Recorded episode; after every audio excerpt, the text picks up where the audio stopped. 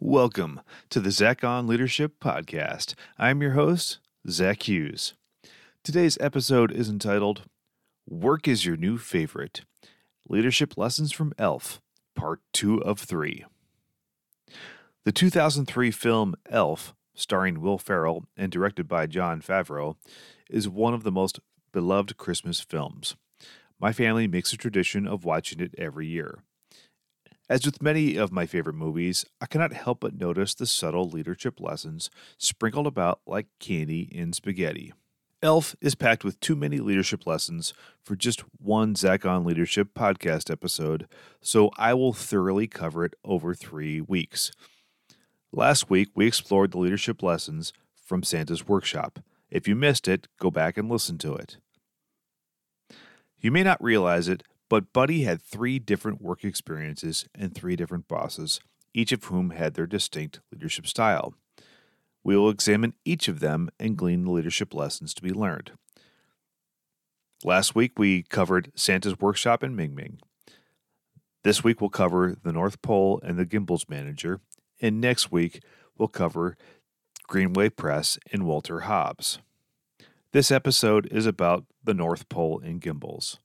Buddy experiences the worst kind of retail work at the peak of the stressful Christmas season. Buddy's leaders leave a lot to be desired. Let's explore, watch what happens, and see how we can lead our teams differently. Work isn't supposed to be fun. Let's start off with a scene from the movie Elf. Why are you smiling like that? I just like to smile. Smiling's my favorite. Make work your favorite. That's your favorite, okay? Okay. Work is your new favorite. Fine. There's something wrong with a work environment when the act of smiling or just looking happy invites a challenge from management. This comes from a paradigm that work is work and fun is fun, but work isn't fun. As a leader, you are probably thinking to yourself, I would never do that. Yes, this is an extreme example.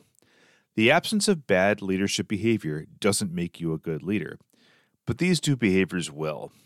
Number 1, make work fun. Go out of your way to add comic relief to your meetings. Ask yourself the last time you lost control of your staff meeting due to laughter. If it's been a while, then you can do better. Number 2, be fun. Like Buddy, make smiling your new favorite. Emotional intelligence is required to put on a happy face, even when you are stressed. When you do this as a leader, it positively affects your entire team. Drag your team members into your political paranoia and insecurity. Since Buddy had no place to go, he spent the evening at the North Pole in Gimbels. He used his elf skills to fill the store with elaborate decorations. The next morning, his coworker Jovie remarked to him, "They're kind of pissed about this."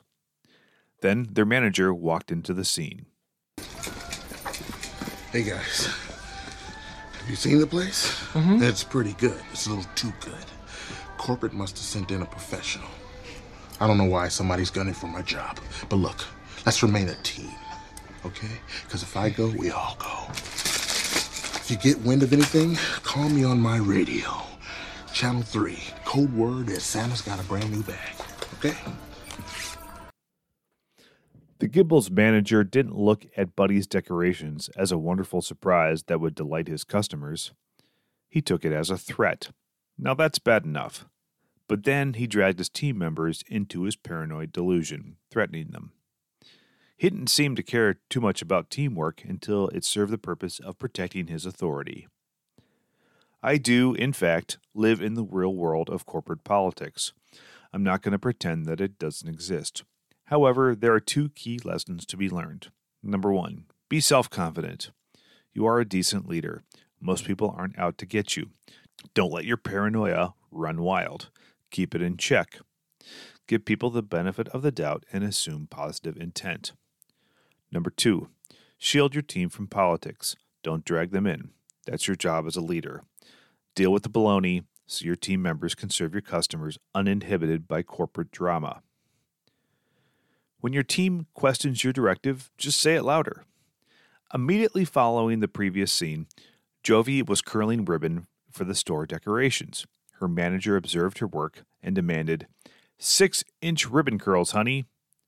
She protested, "That's impossible," to which her manager responded in a loud and punctuated tone, 6 inches. As I mentioned in my previous episode, it's always appropriate for managers to clearly set their expectations with their team members, but nothing else about this interaction is appropriate. For starters, no manager should address their team member as honey, but their disrespect didn't end there. Jovie protested the request, expressing that it is not an achievable goal. The manager didn't acknowledge Jovie's point of view, but instead interpreted her protest as insubordination. This manager only knew how to reinforce his authority, repeating the standard only louder. Here's what the manager should have done differently. Number 1, respect Jovie and sincerely listen to her complaint. Number 2, offer to train or demonstrate the procedure for creating 6-inch ribbon curls. Number 3, watch Jovie practice and create 6-inch ribbon curls with her new knowledge and skills. Number 4, praise her for learning to achieve the standard of excellence. The manager's initial reaction took 5 seconds. My proposed reaction may take 5 to 10 minutes. However, my proposal will actually produce the desired result. The manager's corrective attempt will produce nothing but ill will. In conclusion, the Gimbels manager is an obvious caricature of the worst kind of people leadership. Yet sadly, this is what many experience on a daily basis. I doubt that anyone listening to this podcast episode is quite this bad. However, I believe all of us have room to improve our leadership practice. Follow this advice, and work really will be your new favorite for both you and your team. Stay tuned next week for when we head into the offices of Greenway Press. This next episode, I'm especially psyched out of my mind about. It's just one of those episodes where you're just like, yes! See you then. That's all for this week's episode of the Zach on Leadership Podcast. Thanks for listening.